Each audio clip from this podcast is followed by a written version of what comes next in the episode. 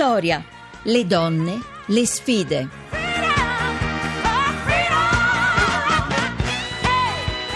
Seconda parte di Vittoria, 17.33, di nuovo buon pomeriggio da Maria Teresa Lamberti, seconda parte di Vittoria che si apre naturalmente col collegamento con la redazione di Io Donna, con la direttrice Diamante D'Alessio. Buonasera.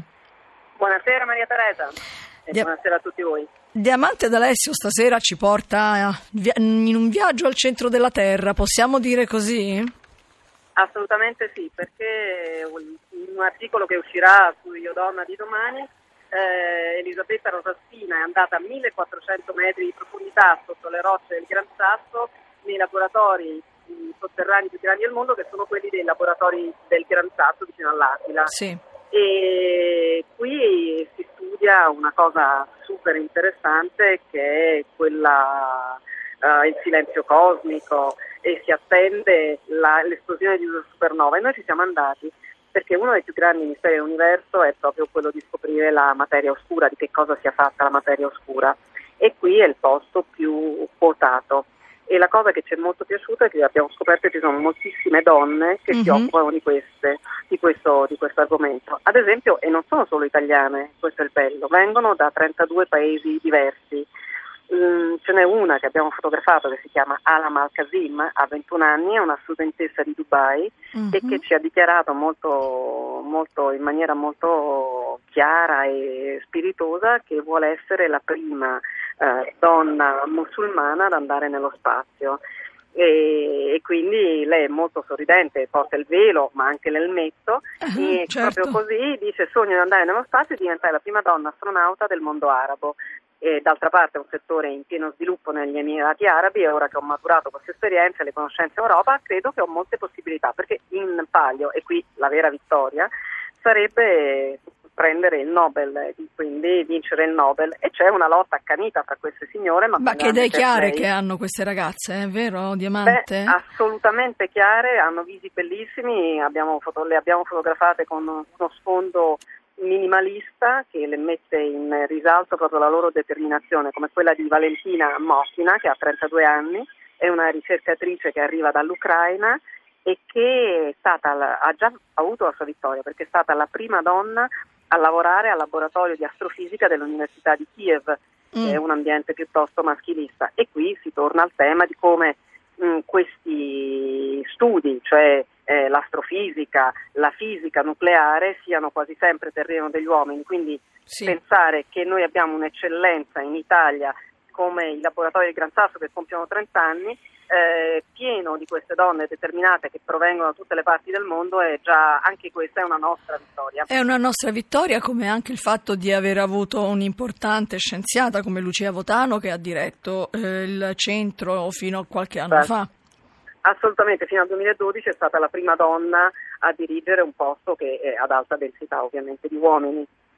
Quindi, E, e un'altra donna che si chiama Caroline Schaffner, monaco, ha 34 anni e da 4 è alla guida del progetto Cosinus che è proprio quello per la ricerca della materia oscura, ah, oscura, oscura. quindi Mhm. È piuttosto un un mestiere da maschi fatto egregiamente da donne. Certamente, ancora una dimostrazione e questo viaggio al centro della Terra nelle viscere del massiccio del Gran Sasso credo che sia stato veramente emozionante. Tra l'altro i laboratori sono estesissimi, proprio eh, ci sono addirittura delle strade all'interno dove possono transitare dei camion, quindi è una realtà affascinante, diciamo anche per chi non è uno studioso della materia. Peccato non si possa visitare, insomma. Non facilmente, però Certo. sappiamo che appunto è una delle nostre eccellenze. Una delle nostre più importanti eh, veramente doti di scienziati in quanto italiani. Grazie Diamante D'Alessio, grazie di essere stata con noi questa settimana. È arrivata in studio Maria Grazia Putini per aprire una pagina sugli eventi culturali. Buonasera Maria Grazia. Buonasera Maria Teresa, buonasera a tutti voi che siete all'ascolto. Allora, parliamo di giornaliste, di giornaliste che raccontano la storia, che hanno raccontato la storia, in questo caso con gli scatti, con le immagini, con delle foto in bianco e nero. Agnese De Donato, è in corso a Roma una, una mostra dei suoi lavori. De Donato è stata una delle interpreti più interessanti degli anni 70 che ha raccontato con foto che andavano e vanno da Claudia Cardinale a John Lennon. Agnese De Donato è scomparsa nel marzo scorso, ma ha fatto in tempo a mettere insieme la mostra che, ripeto, è in corso alla Galleria De Crescenzo Viesti, Vieste di Roma. Noi abbiamo al telefono la curatrice della mostra che ha collaborato con De Donato. Si chiama Greta Boldorini e noi le auguriamo il buon pomeriggio. Sì, buonasera, un saluto a tutti. allora, che cosa riusciva a cogliere nei suoi ritratti Agnese De Donato?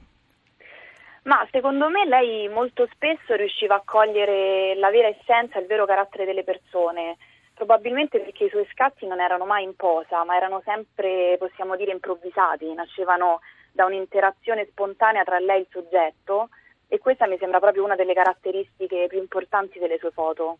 Eh, tra le tante foto ce n'è una che è famosissima, così cominciamo a far arrivare anche all'immagine, agli occhi, alla fantasia dei nostri ascoltatori chi è stata Agnese De Donato. È quella della donna con la camicia in parte slacciata che alza il braccio e ha un viso atteggiato ad un urlo, ad un urlo serio. È una foto che raccontava il femminismo di quegli anni. Che storia ha quella foto? In che modo appunto racconta quegli anni. Lei è molto giovane, ha 27 anni.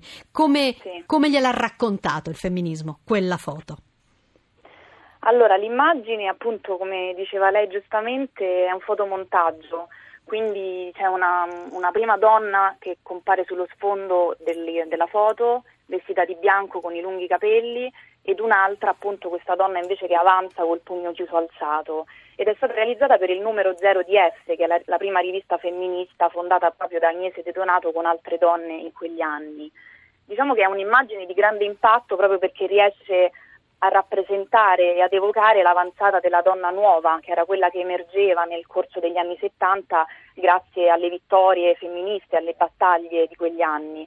Ed è appunto quindi una donna libera che riesce a sovrastare la precedente che appunto vediamo invece svanire sullo sfondo e sì, svanire. svanire. Beh, gliel'ha raccontato in maniera molto chiara quello che è sì. stato il femminismo in quegli anni. Allora, fu una donna di molte vittorie, Agnese De Donato, riuscì a fotografare davvero i più grandi protagonisti della cultura, dello spettacolo. Ce ne racconta una piccolissima, visto che nostro, la nostra trasmissione si intitola Vittoria? Sì. Ma in realtà parlarne di una è molto difficile nel caso di Agnese perché è una donna che veramente è riuscita con successo in tutto quello che ha fatto. È stata prima gallerista negli anni 60, poi fotoreporter nei 70, una femminista proprio della prima linea, ufficio stampo e giornalista, però forse mi piace proprio pensare a questa mostra come una sua grande vittoria e la sua ultima vittoria che ci ha lasciato, perché è una mostra a cui teneva tantissimo, a cui ha lavorato con tenacia fino all'ultimo e quindi sicuramente è una sua bellissima vittoria. Bene, bene, siamo riusciti ad avere un ospite in più nella nostra vittoria. A te Maria Teresa. Sì, per i saluti in realtà, perché vi ricordo che ora va in onda uh, GR1 Economia e quindi noi ci salutiamo. Vi ricordo che Vittoria Cura di Maria Teresa Lamberti hanno lavorato lavorato la puntata Laura Rizzo e Luca Torrisi in redazione per l'organizzazione Rita Mari, la regia di Massimo Quaglio e il tecnico Alessandro Rosi. Io vi aspetto lunedì alle 5, dopo le 5, dopo, subito dopo il giornale radio. Vi auguro una buona serata da, um, e un buon weekend da Maria Teresa Lamberti.